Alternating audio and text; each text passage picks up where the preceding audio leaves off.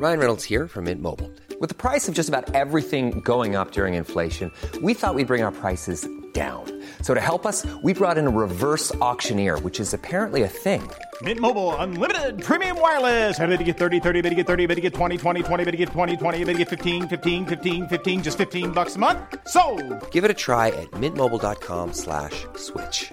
$45 upfront for three months plus taxes and fees. Promo for new customers for limited time. Unlimited more than 40 gigabytes per month. Slows. Full terms at mintmobile.com. This is a Lip Media podcast. Sit, boo boo, sit, boo boo, sit. Grr, arr. Good dog. That's some bad hat hair. It's a cool show. Get any of that? Not a doctor. Bye. Have a beautiful formula. Number valve, number, number valve.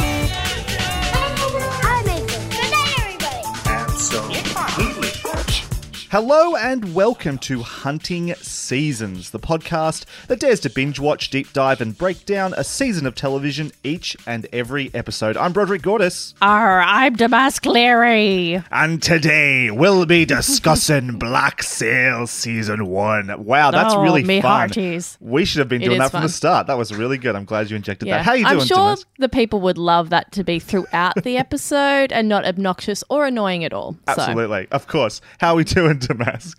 I'm really good. Um, you know, just living through lockdown, Mm. just hanging out. I've got nothing to report. It's a bit like How like are you, that. Brod?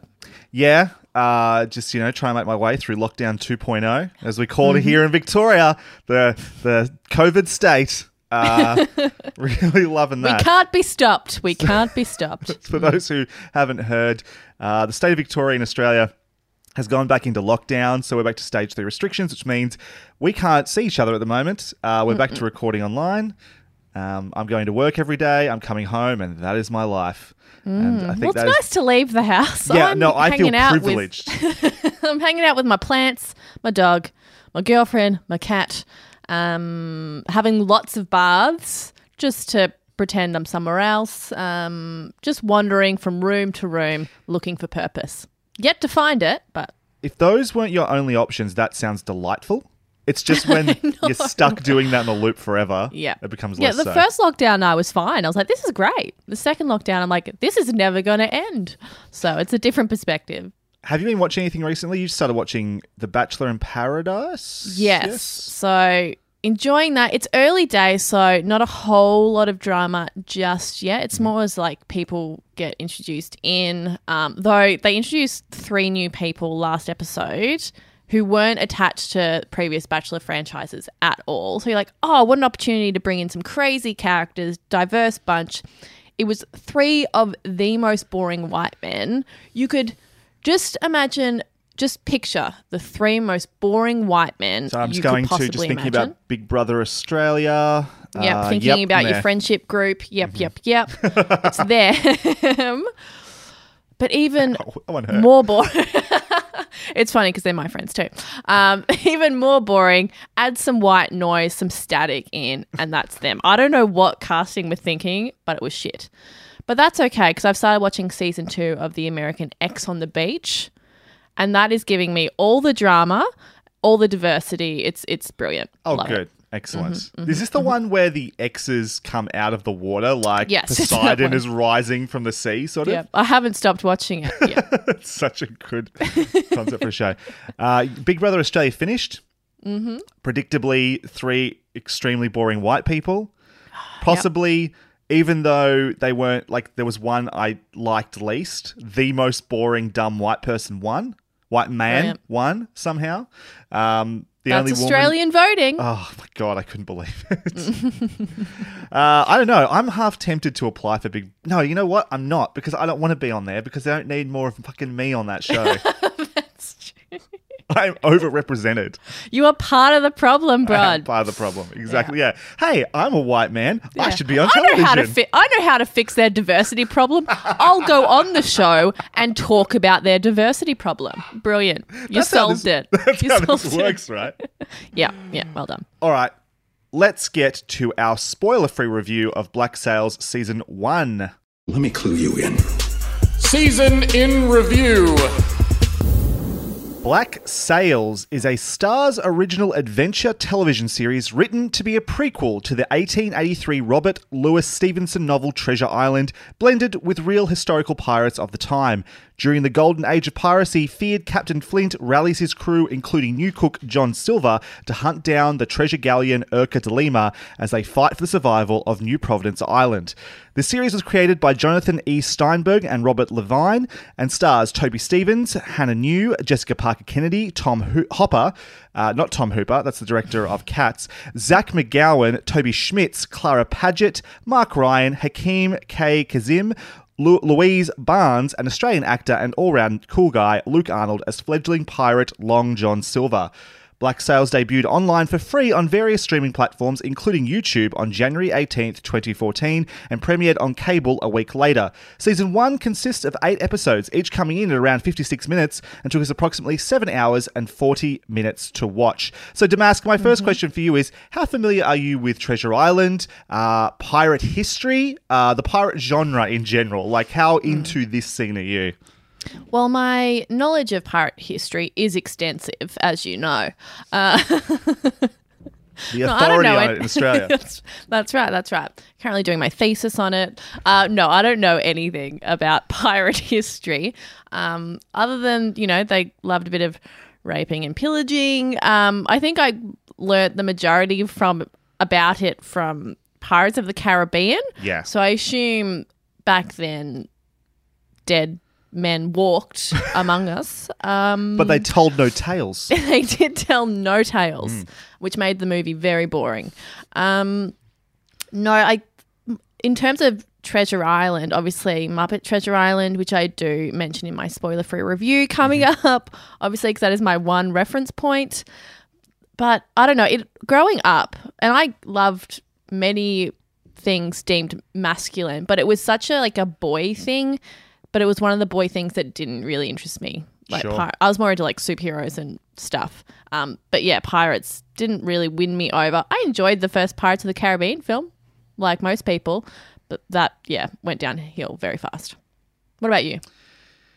Yeah, Pirates is a funny one. Pirates is like everyone understands like what a. I'm, I'm really thinking of the genre or the theme of Pirates here for a second. Pirates is one of those things that everyone understands. You know, Yar me hearties and peg legs and parrots and hook hands and stuff like that. I think like Peter Pan is probably one of the bigger ones when it comes to pirates. Hook Oh, the film particular. Hook is amazing. a lot of Yeah. pirates in Hook, and um, a great reference point there. The the genre of pirates and like pirate adventure swashbuckling films was Mm-hmm. sort of realistically was ahead of our time. I think probably the most notable ones were before we were even born. Probably I want to say Yes. like yeah, maybe 60s, 70s, 80s, those sorts of like films. And then I, th- I think there was Cutthroat or Island or something like that was a film that came out. I remember having that on VHS in our little video library at the motel my parents ran. And then it just was a dead genre until Pirates of the Caribbean. And I mm-hmm. really enjoyed the first film and the second film, and to some degree the third film. And I haven't actually watched the other two. Um, Tr- Treasure Island, never read the book. Have watched Muppets Treasure Island. May have had a sneaky semi rewatch recently because of Black Sails. Nice. Um, but I also watched. Do you remember the Disney animated film Treasure Planet, which was I've never actually seen it. so I we had that on DVD. It was I don't know if you remember this. When you would buy a DVD player for the first time, you'd get like five or six like DVDs thrown in for free because no one had DVDs, and Treasure Yeah. Planet was one of them. We also had the PS1 game, which was absolutely rubbish, like one of the worst video games ever made. This this is my this is my extensive knowledge of the pirate genre. It's shitty PS1 Good. So we're games. both coming into this in in good standing. Great, great, great. Absolutely. And so, Mm-hmm. like, I'm aware of characters. Like, I know I've heard the name Captain Flint, or I've heard the name Blackbeard, I've heard the name Long John Silver. I know about pirates and peg legs. That's Cool. it. I also think I'm a little jaded around the genre because when we were kind of later years of high school, Mm. You remember like what is it, Pirate Day and all that shit? Like people were kind of Oh, obsessed talk with like a pirates, pirate and day I and found stuff it like really, that. Yeah, yeah. I found it very obnoxious and annoying. So Pirates, but, like, just it's like exists in there among like ninjas and zombies and things. Is like one of those things just gets exploited every yeah. now and again as like, oh, it's fun to pretend to be one, and like Yeah. I don't know, it doesn't mean and people with like little to no interest really latch on to those things. and every joke is about ninjas or pirates, and you're like, please shut up. When you say little to no interest, do you mean there there's little to nothing interesting about those people, and they Yes. latch on? To, okay, Yeah. I see what you're saying. Yeah. Yes, I totally understand what you're saying. Okay, they need a personality. Pirates will do. That's it. Uh, Damask, could you please give us your spoiler-free review of Black Sails season one? You know what, Brad? I will do that for you. All right. I was not enthused to watch this show. I mean, it's about pirates, and as we were saying, Pirates of the Caribbean, which is one of my few points that I have watched anything about pirates, it got real shit real fast. And everything else about pirates always seemed like it was full of toxic masculinity. It was like a toxic masculinity wet dream men get to rape and pillage and then hang out with zero women on the high seas. So what what is in pirate stories for me? So, although I must say none of that applies to Muppet Treasure Island, which is one of the best pirate films of all time, if not the best pirate film of all time. But our one of our listeners, GJ, recommended it, and they were very, very enthusiastic about it. And for a very long time, they've been telling us to watch it. So I was like, I trust GJ. Let's do it. And when the show started at the very beginning, I thought it was going to be a story about a roguish charmer, which I am rarely, if ever, charmed by. But thankfully, there was a move away from that initial character, and we dove straight into the complex world of pirate politics, trade routes, and shifting alliances. There is one plot line in season one that is given a lot of weight, but it's definitely less engaging than everything else on the show. Can so you that give was me a, a hint as to what that plot line is, like which characters that involves? um I think the description I'm about to give you will probably give it Okay, away. Um it's it's kind of this looming sword of Damocles above two characters' heads. However, it only affects those two characters and they're probably the least interesting. Um it's it's the it's Captain Flint. Okay. Can I say that? Okay, It's, yeah, that's not really. that. Yeah, yeah. I didn't say Okay. anything about what the what Okay. the plot is, um, and I think when the show relies on that, this kind of like mystery element of it, um, Oh, I surrounding know what you're saying. Yes, yeah, yes, those yes. two characters. Yep. I think those episodes are the poorer for it. Like I was genuinely interested in some other stuff going on, but they kept shifting back to that, and it just wasn't working for me. Yep. So, the shifting tides of power and the intrigue in catching this white whale of treasure is what propels us through season one. But in this show, it was the struggles of the women that kept me coming back episode after episode. Black Sails doesn't shy away from the perils women face in a world ruled by men who see them as possessions or purchased goods. However, it infuses each female character with their own strategies and strengths to overcome and persevere. And that's what had me hooked. So, for all of my concern that it was really going to be about men being gross and disgusting, which it is. Like there's, mm. there's plenty of that in there. There was there was a real focus on one the politics, which I was surprised by and fascinated by as well, but really this focus on the this on the female characters and what it would be like to try and even survive in any way in that world and it didn't kind of infuse it with a modern day perspective about that. It was like, well, this is the situation, and this is, might be a way that you can get a, get around that um, if you're a woman in this world. All in all, this show is good. It's much, much, much better than I expected, considering how little fanfare I've seen or heard for it. Um, and you can see why at the time when it was coming out, certain people were making comparisons to Game of Thrones. However, I think with this show, unfortunately, I think the brand of a pirate show, which at the time of its release was a bit passe and a bit daggy at that point, it made the show undesirable for many, including myself.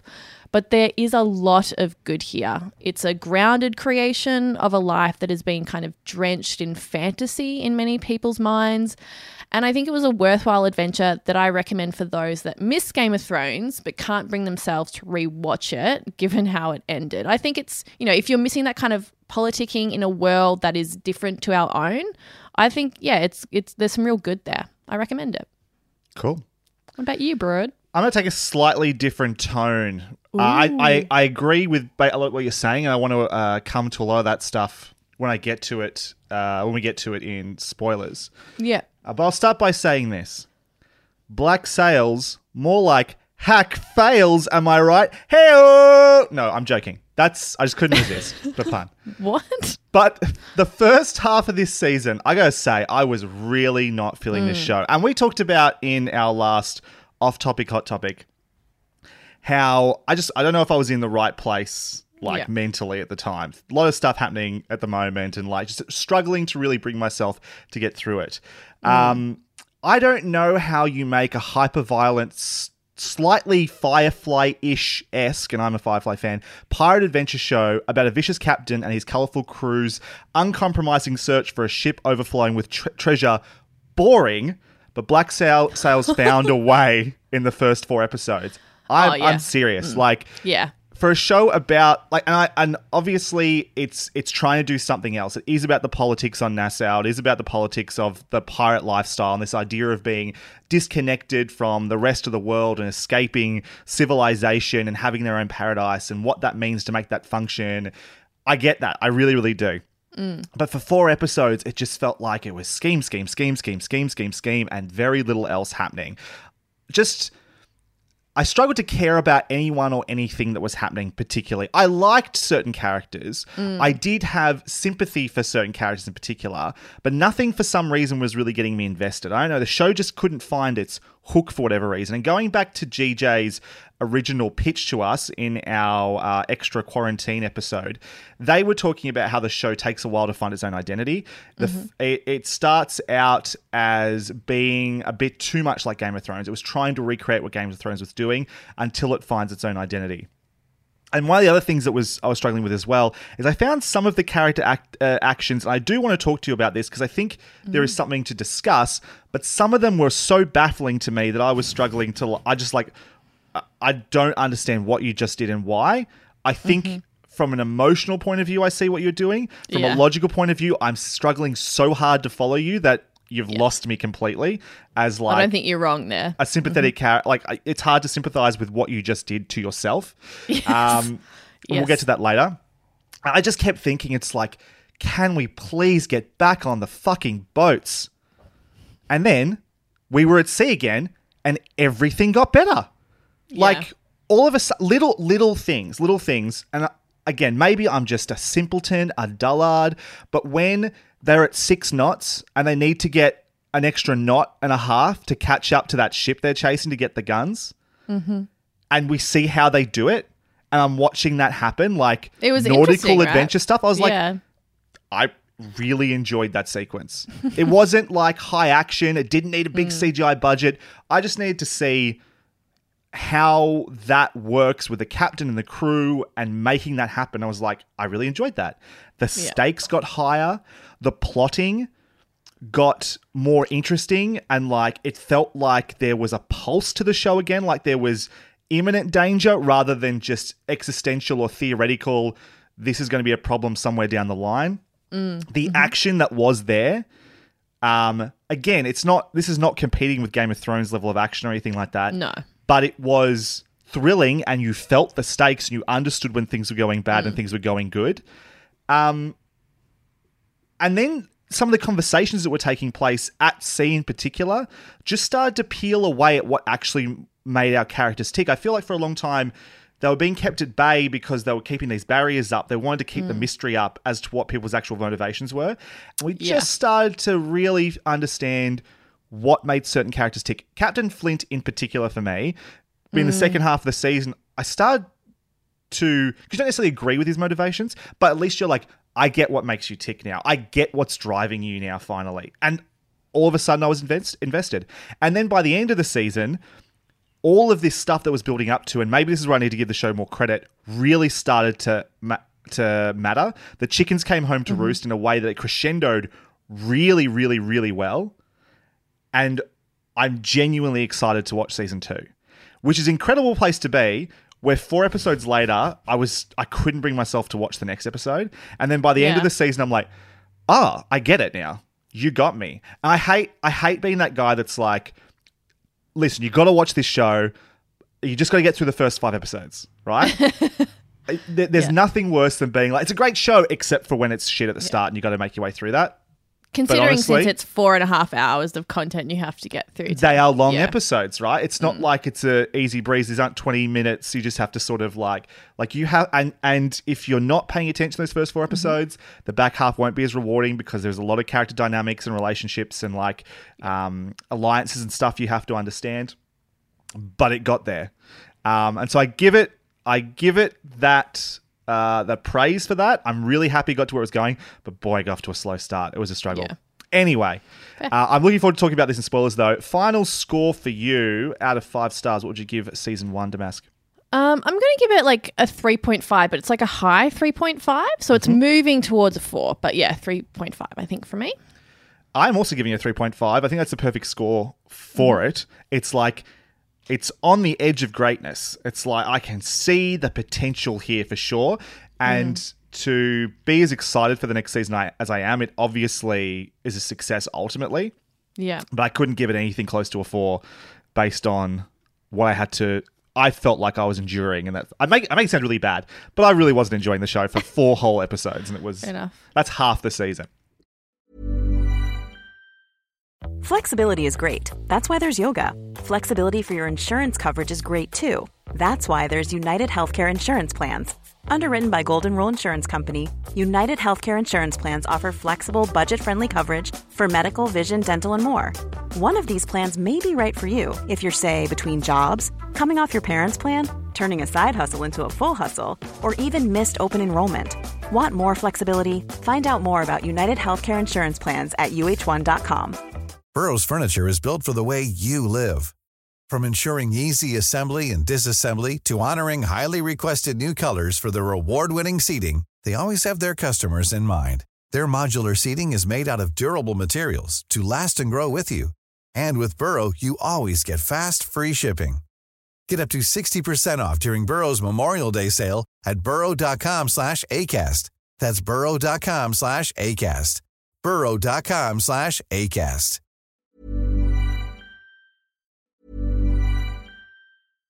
Hi, I'm Daniel, founder of Pretty Litter. Cats and cat owners deserve better than any old fashioned litter. That's why I teamed up with scientists and veterinarians to create Pretty Litter. Its innovative crystal formula has superior odor control and weighs up to 80% less than clay litter.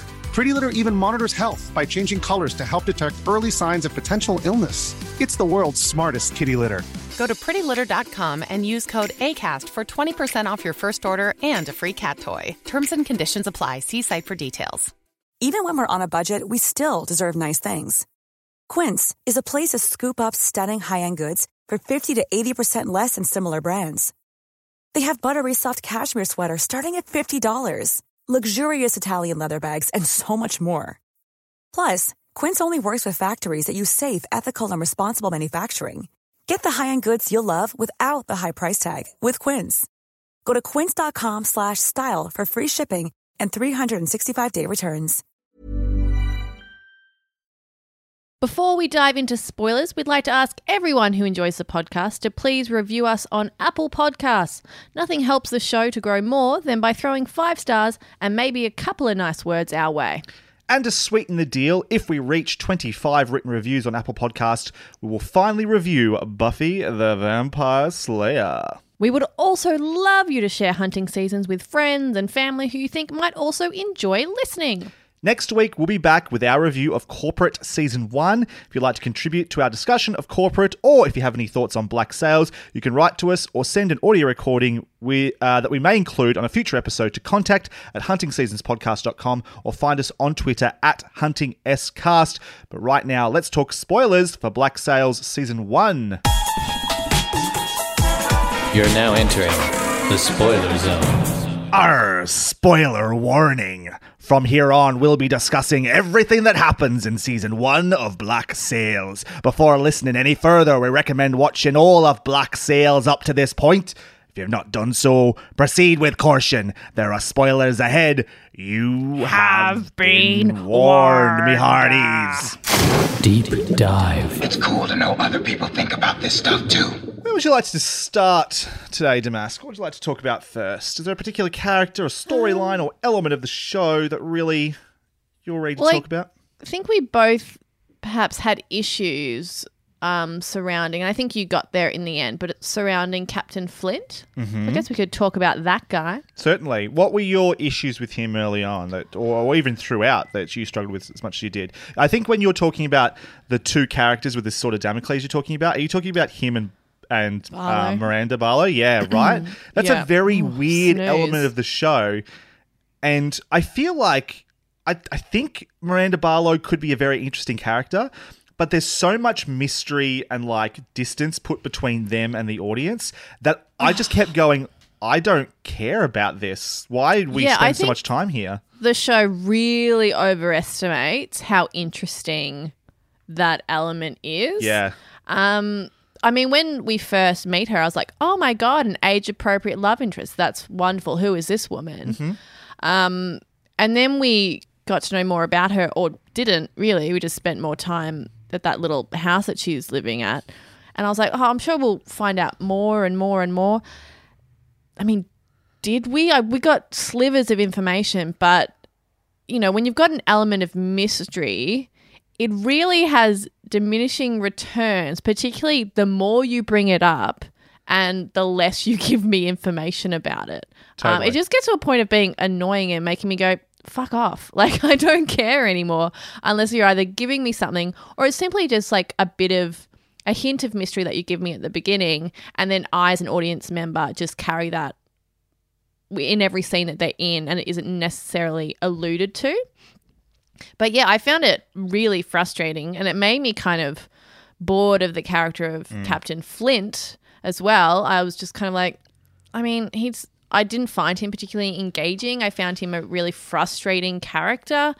Um, I think it wasn't until really the very end when he kills his I can't remember the guy's name, but Mr. the cool Gates. guy that we all like. Yes, Yeah, the cool guy Um, we all like. It's true though. I mean, they do a very good job of making him likable and like Yeah. he's the reasonable guy here, right? He's stuck in Yeah. the middle. He's the great right hand man, and Mhm. how can He's you not looking be on out Mr. for Gates' everyone. side? Yeah. He understands the dynamics. The crew that respect is- him. Flint respects him. We respect him. How can we not like Mr. Gates? Yeah. Yeah, and it wasn't until th- Flint killed Gates that made me go, "Oh, like Flint is legitimately a a bad guy. Like Yep. he is, you know, people are always talking about, you know, he's selfish and blah blah and all this kind of stuff and I thought the mystery they were alluding to was that he has this reputation, but is actually like an honorable, good man. And Mhm. then I think with the killing of Gates, with it's finally revealed to me at least that that is not the case. Like he has his own agenda and is literally willing to do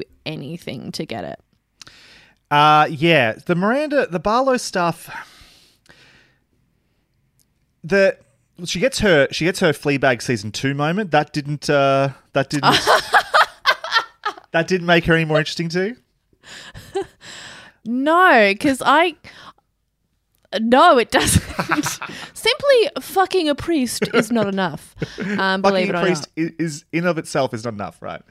No, I I didn't understand why that would be interesting to me. I didn't even in that scene really understand what she was trying to prove in the grander scheme of things. Obviously, she's proving to that priest guy that his intentions are not entirely honorable. Mhm. But what that tells me about Mrs.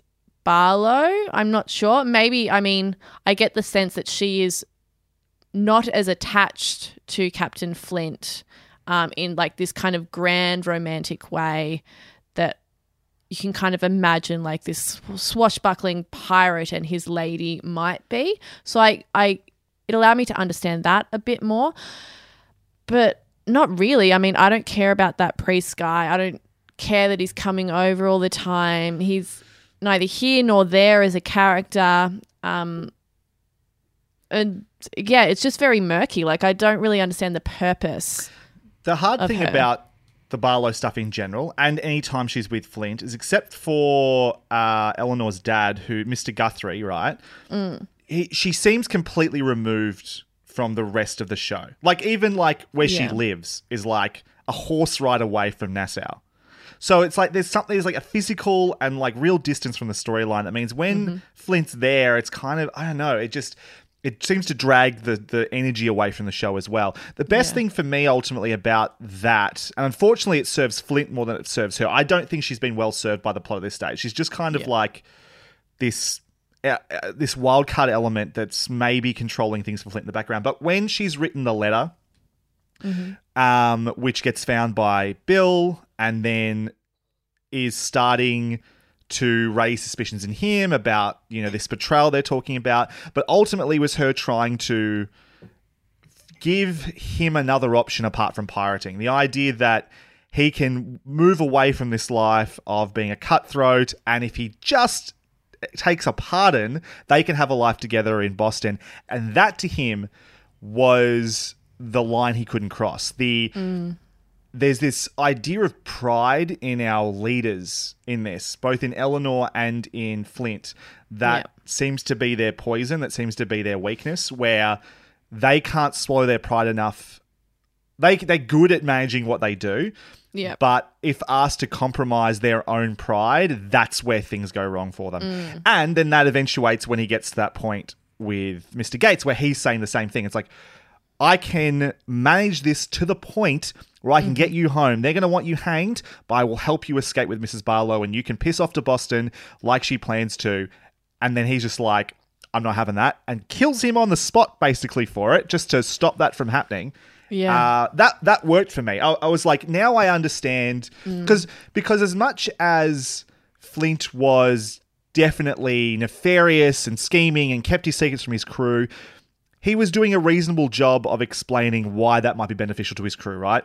Yeah. These these the rest of the crew, as much as this is meant to be like this democratic sort of utopian pirate society or whatever, they need someone who is willing to make the hard choices and maybe keep some things from them for the for the sake of them, for the sake of keeping this lifestyle going. Nassau the, is not meant to last, right? If we want it to, we have to be doing some pretty um, some things that are a little bit nefarious in that sense, and that might include lying to the crew.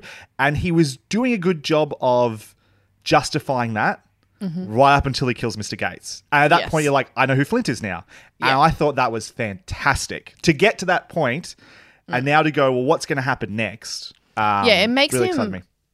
a much more ominous presence moving forward, knowing now where his allegiances lie, which is to himself Mm-hmm. only, um, and what he is actually capable of doing.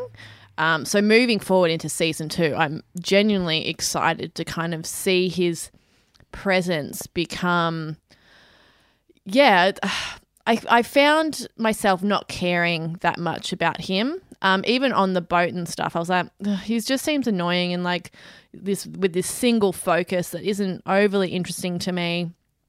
Now seeing him as a threat to everyone else on the boat, I think um, will be interesting moving forward. Yeah. How did you feel? It was really obviously signposted in the episode, right?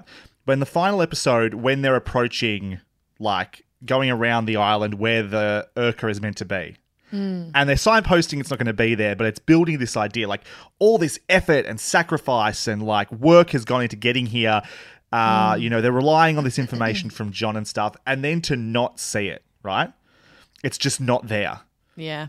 and my my feeling was genuinely like I knew that was going to happen, but also, fuck, I don't know what happens now. Like Well, that's the thing is like I didn't. Ex- I mean, obviously, w- when the scene is taking only place, in that scene, like yeah, it, it you're builds like, in that oh, scene. it's yeah, not going to be there. yeah. Um, but up until that point, I was like, well, they have to find it because then if they don't, the fuck is going to happen to the show? Like, what is the episode going to be? also, um, it, because it's if you under if you know the story of Treasure Island at all, you I assume. I mean, that I this, do, but I don't remember. But yeah. Well, I don't think this is spoilers to say. If this is spoilers for a hundred and something year old book, um, Flint is famous for having this ex- buried treasure on Tre- Treasure Island, right? Oh yeah, right. It would be that treasure. So I didn't put those two. the implication together. is that Yeah. Mm. Flint's treasure is from the Urca. I think one little detail I noticed is Mm. if I understand this right, the amount of money that is supposedly, in, at least in the book, buried on Flint's Island is like Mm-hmm. exactly half of what the Urca supposedly has. I think. Ah. That's cool. I think Right. I might be getting that a little bit wrong, but I was like picking up on it. It's like that's an interesting amount too because it makes me go, well, what happened to the other half? Um, Yeah. But yeah, that that's you would imagine this is where, where Flint's treasure comes from. But anyway, Yeah, cool.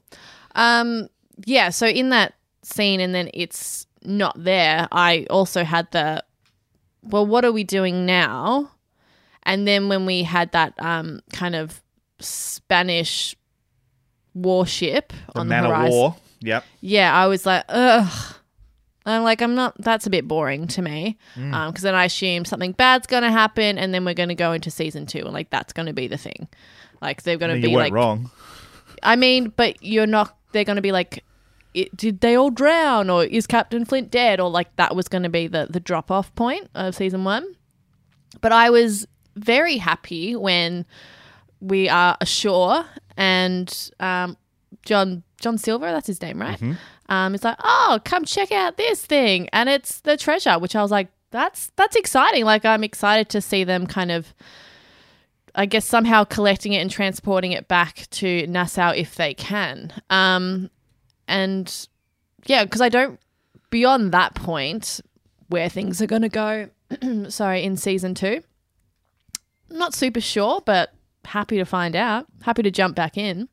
Let's talk about John for a second. There, you mentioned John Silver, Mm. not yet the nickname Long John Silver. I don't think, Mm-hmm. um, but certainly that's coming. The how do you feel about that character in general? How do you feel about where we ended up with him? You said you you know we're introduced to this roguish charmer, you know, Yeah. real out for himself, can kind of get out any slippery situation sort of guy. Mm. Um, did you become attached to this character at all over time? I wouldn't say attached to, but I found him more enjoyable as we went on. So at the very beginning, I was like, absolutely not, not interested in you. I find. I find that character in general, unless played by Harrison Ford, not it doesn't work for me. I The find it rogue. an, I find it obnoxious, and I think generally written by men who think that men are more charming than they actually are and don't actually understand what is charming, I think. Um, so, yeah, I generally don't like those characters. But as we went on and when he was helping out Eleanor, um, I enjoyed that. But I, I'm not overly attached to him. I'm not overly interested by him. I also enjoyed when he's talking to the guy who may or may not have cognitive issues. Randall, yeah, Randall. Um, I found found that a bit of fun. The way he was trying to work with him and then getting frustrated, and then perhaps thinking a little bit more deeply than others about the strategy behind that. Perhaps It's I amazing how your charm or your like way with words, your silver tongue, doesn't work on someone who maybe is not thinking about things on that sort of level, who isn't so interested in self preservation or isn't like all those sorts of things. That was Yeah. interesting, like place for him to be. I thought that's an, It uh, was. a twist on what you would normally see in that. Yeah. And I like the idea, perhaps this is what happens moving forward, um, of his alliance with Randall, or at least like some sort of respect and perhaps even a friendship there, um, a warmness, a warmth between the two, because they're both trying to survive in very different ways, I think. Um, but yeah, it, it's hard because he has such little attachment to anyone in the show, in the story. So I think moving forward, if there was a bit more attachment and you can see other levels to him, I might be a bit more inclined to be invested, I think. It's funny. I'm I'm starting to think that maybe one of the things that's helped me a little bit is not that I'm super familiar with Treasure Island, but mm. understanding this was a prequel.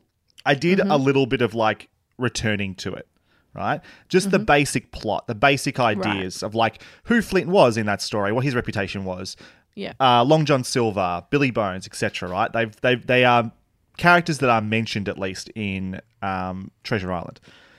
And while not re- completely re immersing myself in that story in any way, it even just a basic sort of research or going back over it gave me some context which makes these characters more interesting. Like Right. by knowing what Flint thinks of John by the time we get to Treasure Island gives you a lot of context as to why I should be interested in these characters and their build their relationship as it builds now. And that could be a weakness of the show that it expects you to care about those things. Or I maybe it probably is a weakness. it probably is a weakness, Yeah. but it is a hundred and something year old story. Like, uh, is it is it unfair for them to think that you're at least a little bit familiar with the reputation of Long John Silver?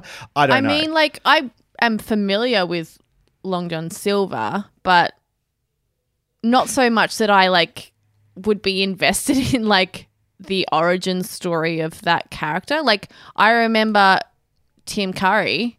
Like Sure. I like that is my reference point. So I've seen and watched that I've watched that movie a million times.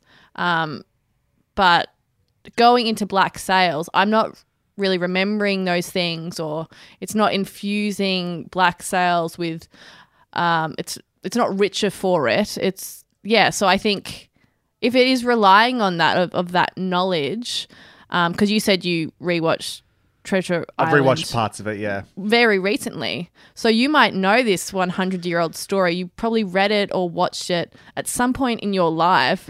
But unless you've like perhaps watched it or read it just before watching this show, I'm not sure if it if that knowledge is really there unless you really fucking love that story. Can I? Can, would you be interested in me giving you just a nugget to think about as you watch the show, which might help you to enjoy it a little bit more? Because I don't No. think you're wrong. No. You'd be- you, you don't No. want it. No. Okay, cool. Because I think in because then that way we're reviewing it from a different perspective, Totally. which I And think is probably important. I, I think that's not a bad idea. For me, yeah, John starts out as, like you said, just that, you know, roguish character, Han mm. Solo wannabe type thing. And that didn't do much for me at all. I, I did like that they, they haven't made him the lead, though. Flint, I think, is the closest thing to the lead. Maybe even Eleanor is the closest thing to the lead of this show. Um, Yeah. And they often they push John out of the you know, out of the show for periods of time. He just ends up being like shackled to a chair in Eleanor's office or somewhere else, which that wasn't was a bad choice. a yeah, such a relief for me. I think just to have him when not they have to be a main they character. a left him behind, I was like, oh, because my initial thought was like, oh yeah, he is going to be the lead, and I was like, Hmm. "Eh, this is not going to be the show for me. But then when that didn't happen, I was like, oh, okay, now I actually have room to invest in the world and other people within it, which was good. Ultimately, similar to Flint, though, I think the where they end up with that character is what makes it rewarding. So Mm-hmm. him. Uh, obviously, he's got that point where he's giving the last bit of information is where the Urca is going to be, and then he's like, "Well, what happens to me now?" Then, when shit goes wrong, he instantly runs to Flint and goes, "Like, I am going to try and help you in this situation because my my skin depends on this too." Yeah. Then helping him after the he Flint murders Mr. Gates. But then my favorite part, the best thing that Flint that uh, John does in the entire series, I think, and really is a telling moment for who John is, and that is his skin is always the most important thing. Is when he fires that cannon and forces them to engage with the man of war. Like Yeah. that is such a like it, it- it's kind of like the end of Game of Thrones season one, where something so big happens that you don't expect to happen that it changes everyone's relationship to each other instantly. Um, in the in the case of Game of Thrones, spoilers for Game of Thrones, someone gets oh no, yeah, minus spoilers. Someone gets killed who was promised to not be killed, right? And that moment, it's like instantly, John and Flint basically have to be uh, partners Aligned. at that point. They have to work Mm-hmm. together. And there's very little trust there. but they're going to to have know, to. yeah. Mm-hmm. And I think that is really exciting going to next season. I'm really looking forward to that. I thought that was an amazing moment.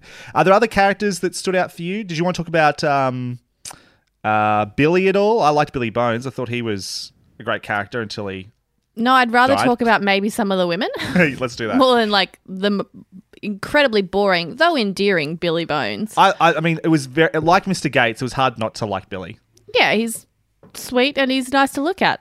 Great. It's true. Uh, I think while you really struggled with the early episodes, and I did as well to a certain degree, Mm-hmm. um, what I was interested in was lesbians or actually bisexual women, I should say, or queer women. Um, I was it episode two begins with Max and Eleanor in bed, and I was like, I fucking love this show. And I want to give GJ a standing ovation for recommending it. I was invested in that personal relationship. Um, so I was happily going from episode to episode to episode at that point just because I wanted to see some ladies loving ladies. Um, and I found both those characters very interesting. I thought, though one more than the other, I found I understood Eleanor. I think her motivations were very clear.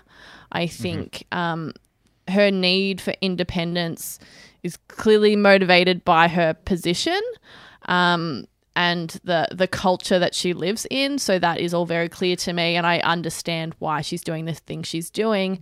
And Bit with Vane where he's talking to her about what she was like when she was 13.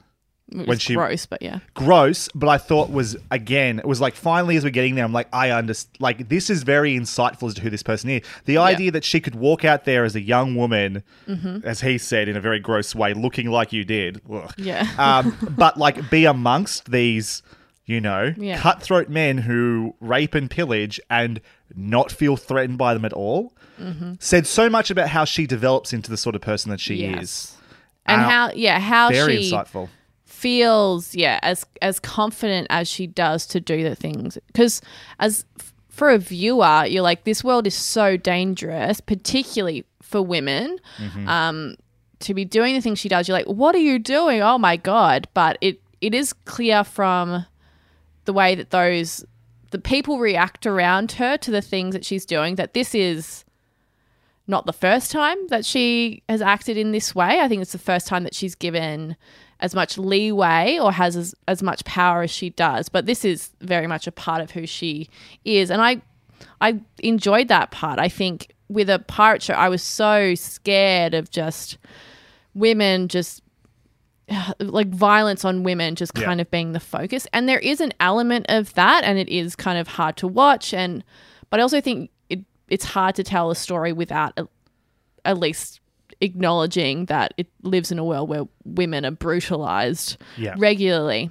um but i was i was happy to see that they've they've got this character who does have power um it's it's it's a relief to have a character like that in this world. And I think it's a really smart thing to have. Um, and we've also got the character of Max, who's very interesting. At the beginning, I was like, I fucking love this chick, and I when she says to Eleanor like, "Let's just leave," I was like, in my notes, I was like. Eleanor, just leave. I'm like, sure, that's the end of the show. But what an ending. What an ending. Um, in like episode two or something. Um, th- what happens to her is awful. What do, what do you think about her choice when That that's that is the choice, right? That is where I'm like I and it, it's I think if this came later in the show mm. to some degree where I was more on board with what was happening in general, I might mm-hmm. have just found it more like fascinating than I found it frustrating. But I I because I want to sympathize with this woman. Obviously mm-hmm. I do about the things that happened to her, the way she like you said brutalized, just awful. Yeah. But the choice the uh, it's very very hard to understand how you emotionally maybe any sort of logic says you don't go back to the people who are raping you because you're upset that your girlfriend dumped you. Do you know what i mean? Like th- that's really really like making it base level. But that's what it comes down to. It's a personal grudge and she is uh, like putting herself back in harm's way to do that and it's very Yeah. hard to sympathize with that choice at all. I found that baffling. Yes. Yeah I think because we know how scary and violent that experience has been for her yeah. Um, to then go back is baffling. Particularly, I think maybe in that exact moment, I didn't understand that. Because there's there's one pirate in particular that she is not able to control in mm-hmm. Because she is she's a, a sex worker and as a woman that has been a source of her power, one the one skerrick of power that she has been able to hold on to is that she is very alluring and she you, can ha- she can use sex to um, lessen the danger for her. Um, and there is one particular pirate that is immune, like it's clearly like a, a, a psychopath and just wants to violently rape her and abuse her. Um, but in the in the moment when she returns to the other crew, it wasn't clear to me that that pirate had stayed with what's his face. What's the name of their Vane. captain? Vane. Thank you. That that the the evil pirate was still with Vane because a bunch of them leave. So I was like, maybe she's just going back to Vane, who she probably knows, and she knows a, a bunch of his crew. So I'm like, oh, that's He's more predictable. There's something yeah, about that's not Vane that's as shocking to me. Um, however, and you know, Vane ultimately had wanted to let her go, but when you we find out that that evil one is still there, it. And they do kind of explain it away of Max saying, you know, I, I thought I could kind of um, use what I have always used to find at least a tiny bit of safety that is not the case at all. Um, and it's clearly she has overestimated her ability to use that to control people. Um, Well, she tries to use if- it to if- control that moment in an effort to like to take a barb at Eleanor. Though she says, "You know, you Mm. did this to me." It's like, mm, did she though, Max? Like, I, I, you can really make a roundabout argument that that's what's happened, but you keep Yeah. making this choice, and at some point, that's got nothing to do with Eleanor anymore, and very, very Yeah. hard to. I yeah, think to be on there is board with a that. lot of like the the dots are placed on the map and we are having to like draw the lines to make it make real sense in any Yeah. way. And I think there is a way to kind of tell that story, but it's not it seems very basic, but the the the trauma and the complex emotions around it need to be I think explained Yes. Yeah. a bit better by the show. missing, yeah. Yeah. The where they end up with Max though, she's now Mm. The madam. the madam at the brothel that um, Jack is it Bonny Jack and Bonny is it Bonny the I think other so. I think that's Yeah, right. Bonny. because they're they're a weird little duo who seem to just have a lot of stuff happen to them, Mhm. and then they're in this situation where they're no longer with Vane, but they've got the brothel, but they're kind of with Vane again once Vane returns. Well, they're kind of It's like, waiting for Vane because Vane doesn't tell them that he's leaving, though Mm. Bonny kind of has figured out what he is has gone to do Sure. somehow. Um, but Jack is just, you know, he's loyal to Vane because he needs a captain. Is just kind of waiting there at the brothel, making trying to make some coin. Um, I actually didn't mind them as side characters. I thought I'm fascinated by Bonny. I want to Yeah. know more about her. Um, I like Jack. I he's someone that I was like I I find him an enjoyable character, but I also enjoy the complication of like a modern viewer him watching this woman be brutalized, though it's not something he would do, but it's just part of the world. So I kind of enjoy that internal conflict in myself as a viewer. Um, but yeah, I like his relationship with Bonny. I enjoy him when he is forced into some really complicated situations. Yeah, I like I liked both of them, and I I guess I just want more from them. I kind of like that Jack is like this pseudo intellectual. He's got the rep- reputation for being really smart and clever or Mm. whatever it is, but he's kind of never the one who solves the problem. It always seems to be other people Yeah. are doing the work for him and he just sort of benefits. And it's like, yeah, it's hard to know what his worth is. It's yeah, just I think like, perhaps on the ship when things were going well, he was that role for Vane. Like Yeah. he was able to kind of you know, figure out what the the dum dums are doing on the ship and all that kind of stuff Sure. and keeping Vane informed. But, you know, he's him and his crew are literally kind of in a a new a very new position in a new world for themselves. Um and he's at a loss. And so he's yeah just scrambling. You, in every episode he's scrambling um, and generally ineffective but I, I don't mind that. Going back to Eleanor for a second as well, one thing that I started to notice as the show went on was the language being used about her by the men, by the captains, and all this sort of stuff was going on.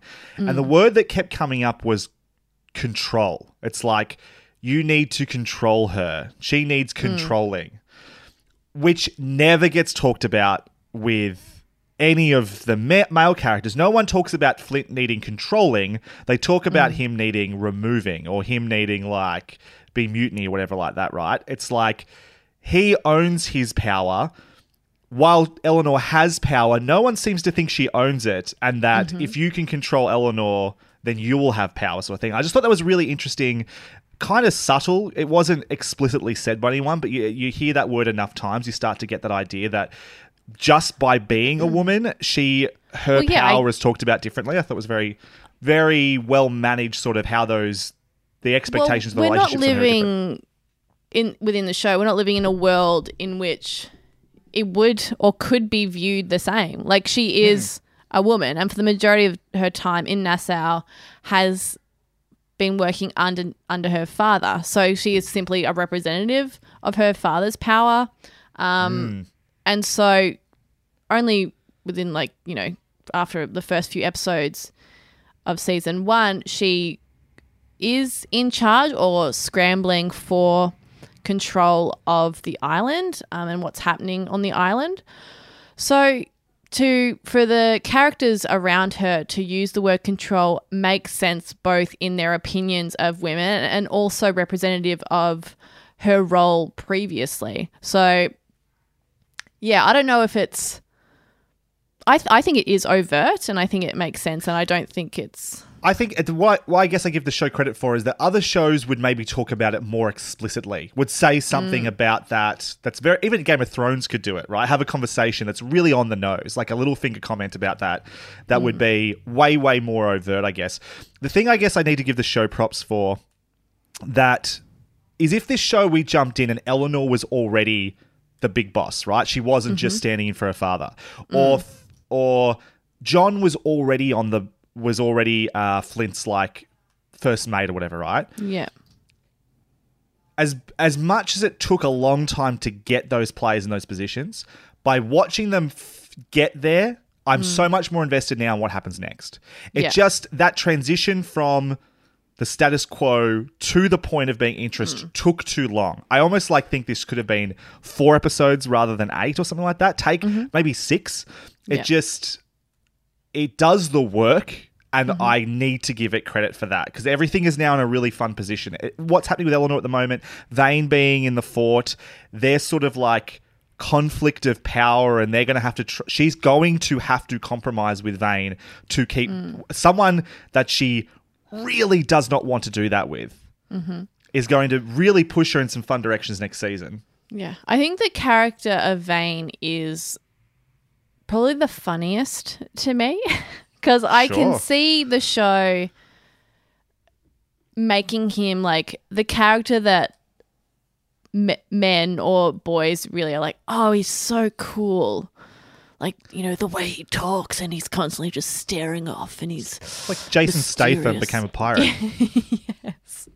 So in a lot of ways, like I am laughing at him, um, but I I guess I would like some more depth beyond him representing that absolute masculinity type thing. I think he's kind of basic, but but it's is, like I yeah. think that's the point. It's like he's got a reputation for just being a hard ass.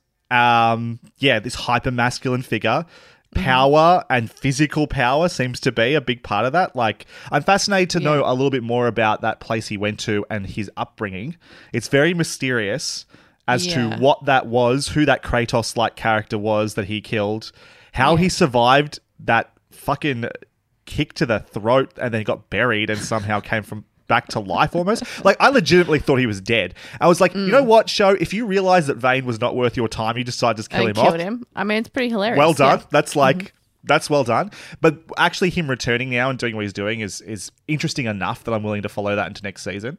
Yeah. Um, but he is kind of basic and And maybe clearly, that's okay. you know, an, an element of why Eleanor was like, mm, not really interested because all you are is like brute strength, Hmm. and that's kind of all you really respect or respond to. So I did like him sort of when things aren't going well for him, and this is something that I think happens in men who are very much entrenched in that in masculinity and Yeah. toxic masculinity, our favorite And word of the show, right? yeah. He just becomes a massive sook and goes and Yeah. lies in his tent.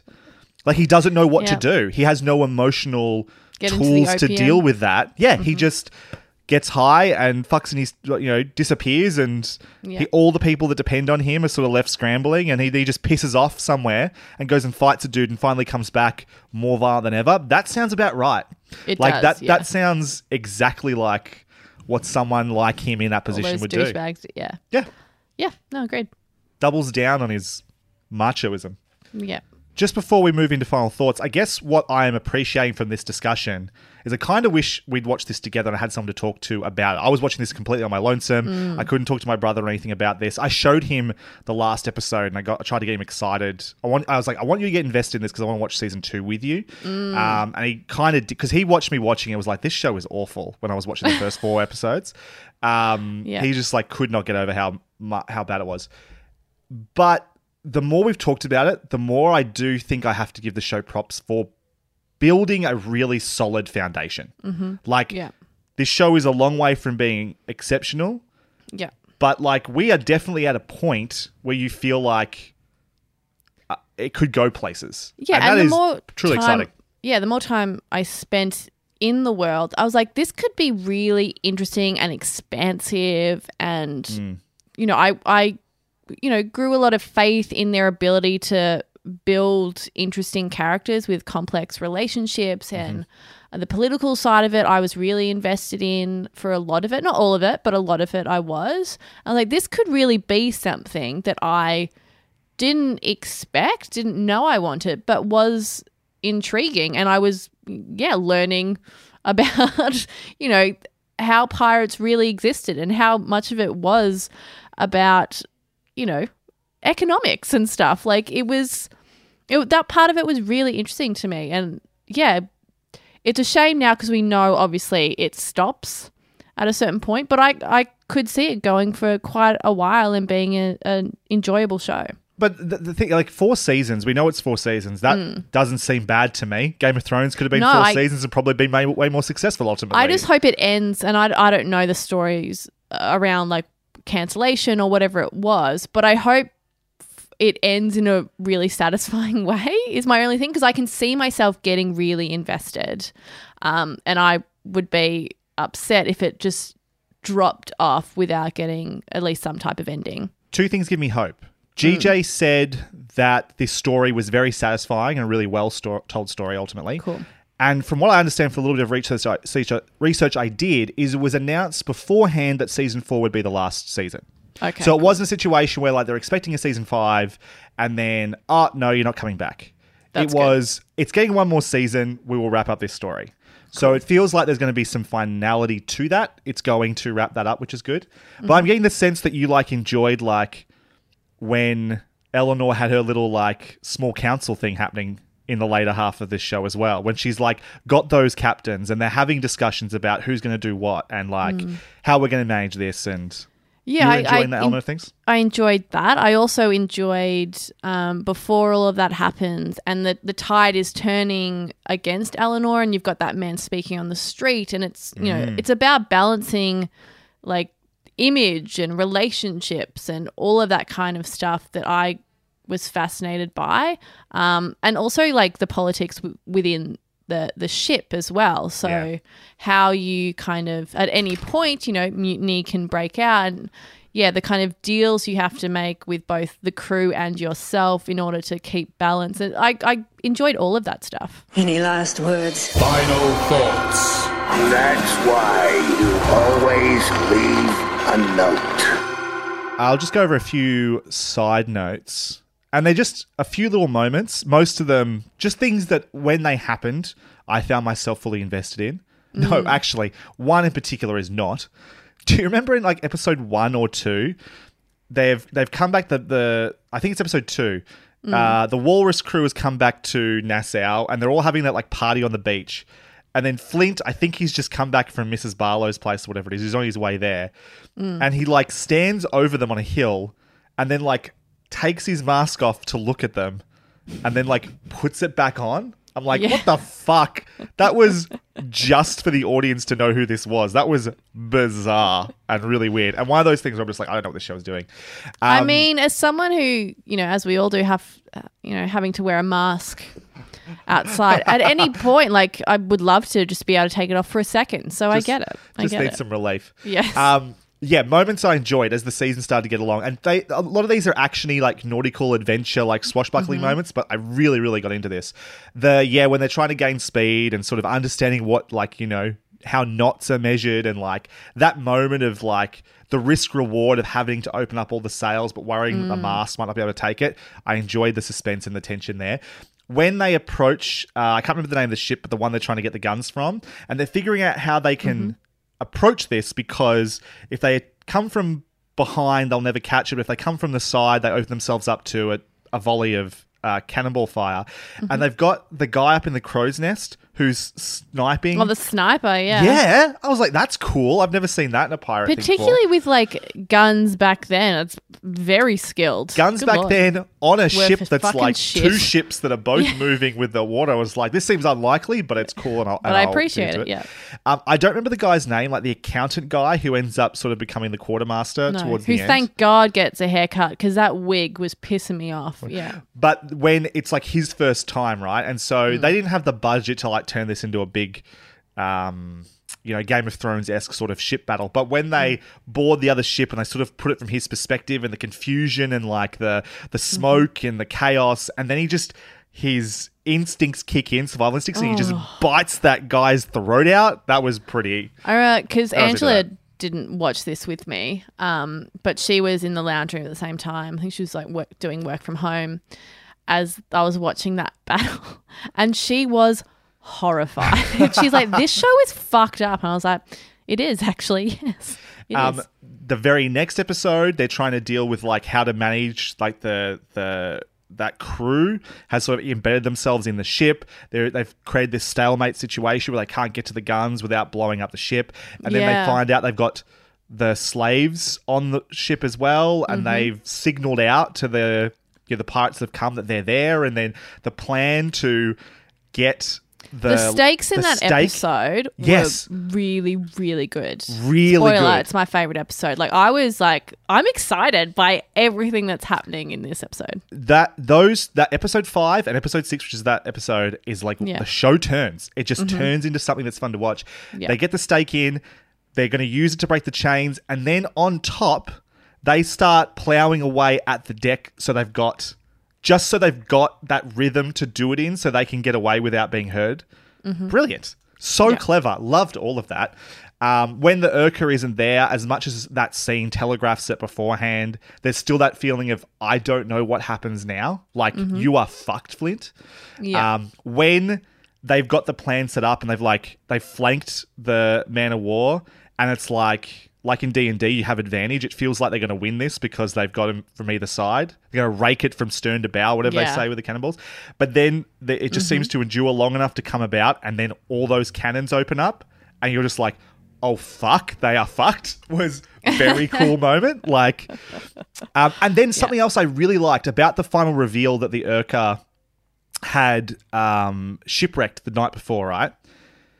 The uh, the subtle way they set that up, where that episode, Mm. final episode starts with the storm happening, and we're just on the walrus, and you can feel it's obviously like a big deal, but the men are below deck, and then Flint and and ja- and John and and G- Gates are doing their thing in the captain's quarters, and then we cut to Eleanor, and that storm's happening on Nassau, and she just simply says, "Oh, quite a storm! It's a real ship killer." Yeah. But it's like a total throwaway line that's just meant to make you understand that it's like, oh, it's a big storm. Yeah. But then they move on. But that's the setup to understand that yeah, the Urca which was, perfect killed by that storm. because I remembered that I remembered that line, and then knowing that they're on the ship, I was like, well, it's relevant, obviously, to that ship specifically, like Captain Yes. Flint's ship. Um, but then, like as we move through the storm, you forget about it, and then at the end, when it's revealed, you're like. Oh, thank you. That's just cool. The way you planted that, that, seed Yeah. that justifies that. It's not. It's. It shouldn't be a surprise because we told you that this Yeah. could happen, Mhm. and it did happen. Yeah, yeah, yeah. I thought that was fantastic. Um, Yeah. A couple little musings. I'm assuming you hated the titles. Of course I did. I mean, I like the like exciting, ominous, piratey music, but you know, for those who haven't listened to our 500 other podcasts, I fucking hate an opening titles that is just close ups, like panning over something symbolic that exists within the show. Like I've just, bleh. yeah. um, I learnt that condoms existed at the time. That was Yeah, I was like, I that's a mistake. Oh no, I forgot to edit that out. Um, crazy, crazy, crazy. There you go. my final little note. There's a scene, uh, I think it's in the last episode, the second last episode. Uh, John is below deck on the Urca and he's talking to Randall about how, like, you know, I think you might actually be a genius, that you're just hiding behind this guy's. And I was like, oh, he's going to fart here, right? This is going to be his way of, or shit himself, or do something that's just like, just to prove, you know, how not with it that Randall is. Yeah. But I, I really appreciated the choice of fart sound effect because it's more often than not they go for just like that canned fart that you've heard a million times. It's like no subtlety in that. It was just a little bit of like a wet squeaker, just just a little like there was thought put into Yeah. what sort of fart would come out of Randall. I just really appreciate that. That's good. what nice, was Brad. your least favorite episode, Damask? Uh, I think it's going to be episode three, also known as I I I. Um, mostly because it's the episode I believe where Max makes her baffling choice. Yep. Um, the the show is both somehow stalling and I think at its most distressing. so I'm both kind of bored in scenes and then so upset by others. Um, and I don't think the level of distress is justified um, just simply because I don't have an understanding of motivation from the characters within tho- that those scenes. Um, so yeah, I think that's got to be my least favorite. Uh, episode three is also my Mm-hmm. least favorite for the exact same reason. And uh, as I said in my notes at the time, get on the fucking boats. I was just, just get back on the walrus, please. Well, that's the thing is like I quite like the stuff on Nassau, but we do also need then the stuff on the boats. Like it's that balance that they need. Sometimes they focus too much on like storylines that rely on like a lack of information or just Mm. people or just people talking. Um Yeah. but I need a bit of the action and that feeling of momentum and excitement and adventure with the politicking stuff as well. That's it. It needed the momentum. It needed to be, there needed to be full momentum because it's just talk, talk, talk, talk, talk, talk, talk about the Urca and about like how they get the information. It's please start doing something to actually get to that. Stop talking about and start Yeah. doing. Uh, what was your favorite episode? Well, for pretty much the reasons that we were just speaking on it, I for me it's episode six. You know, we've got Flint and his crew seizing the guns on I think it's Andromache. Um, Yes. very exciting. We have Eleanor. Sorry, Eleanor's right hand man in the sh- in the ship, which gave us a great perspective, um, and a relationship with the slaves within the ship Mhm. um, which was great.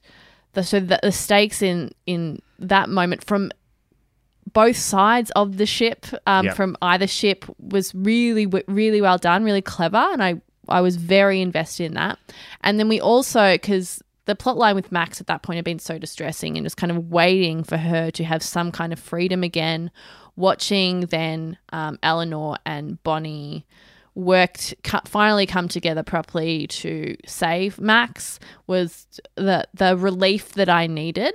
And so I was invested in that storyline progressing to that stage because I had I'd had enough of her being in that situation at that point. So that was really good.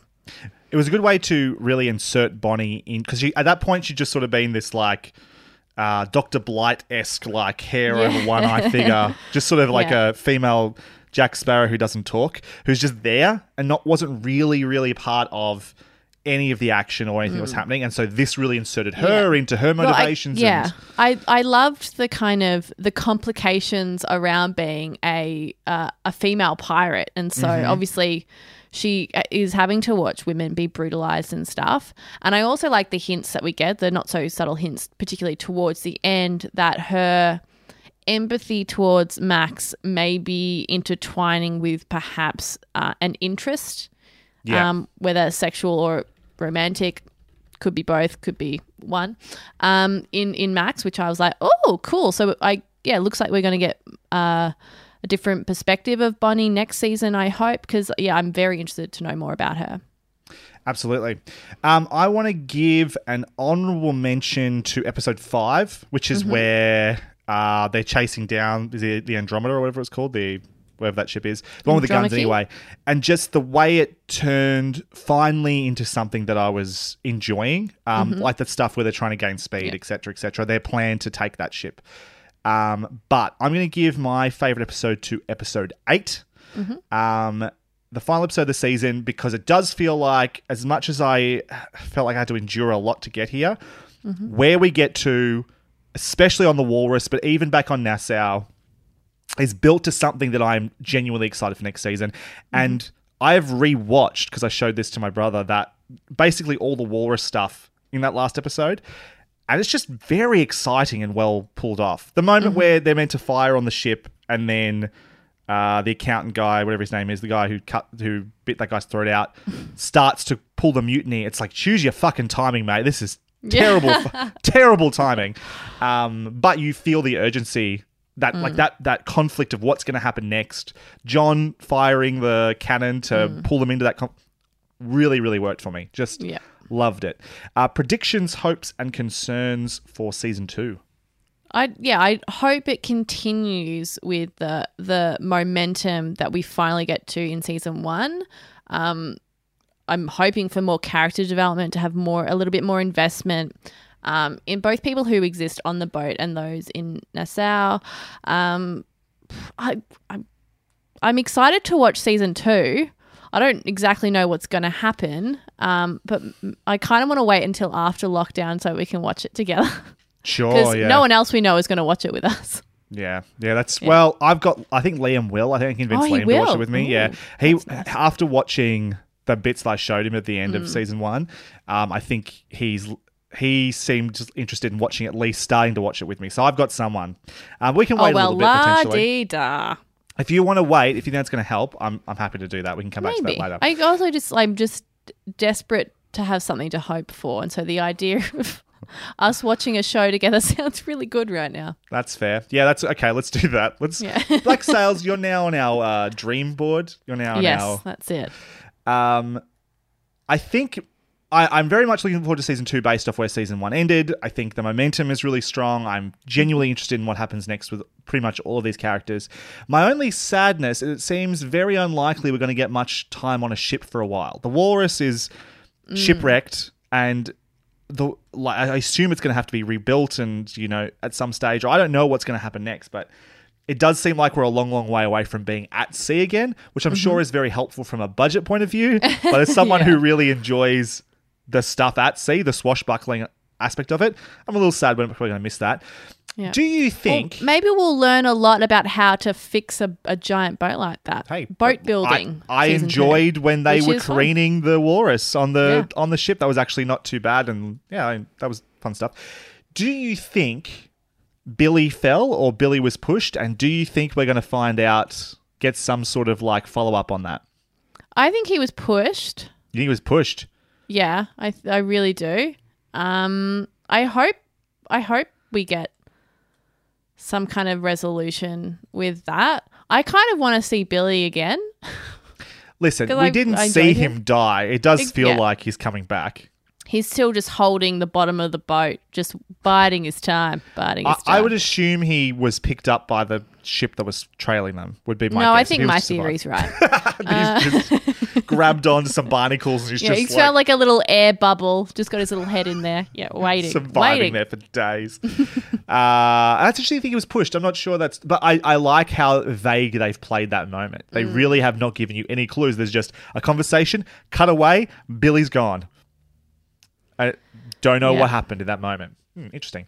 Thank you very much for listening to this episode of Hunting Seasons. You can find more of what we do via our website, huntingseasonspodcast.com. Our logo comes from Sean Kirkpatrick, aka at Shawnee Boy Draws. Our theme song and bumpers from Lucas Heil of Birthday Loyalty Club. Find links to their work in our show notes. You can also find myself, Broderick Gordis, on Twitter at bgordis, B G O R D E S Damask. You can find me on Twitter at Maskymoo, M A S K Y M O O. Good work. Next episode, we'll be back to discuss Corporate Season 1. I've not seen a second of this. Uh, but I've Damas watched has all watched, season one and two, and I fucking love it. so I'm very much looking forward to that. In the meantime, thank you again for listening. We'll see you next time. Bye for now. Bye. Good night, everybody. Absolutely.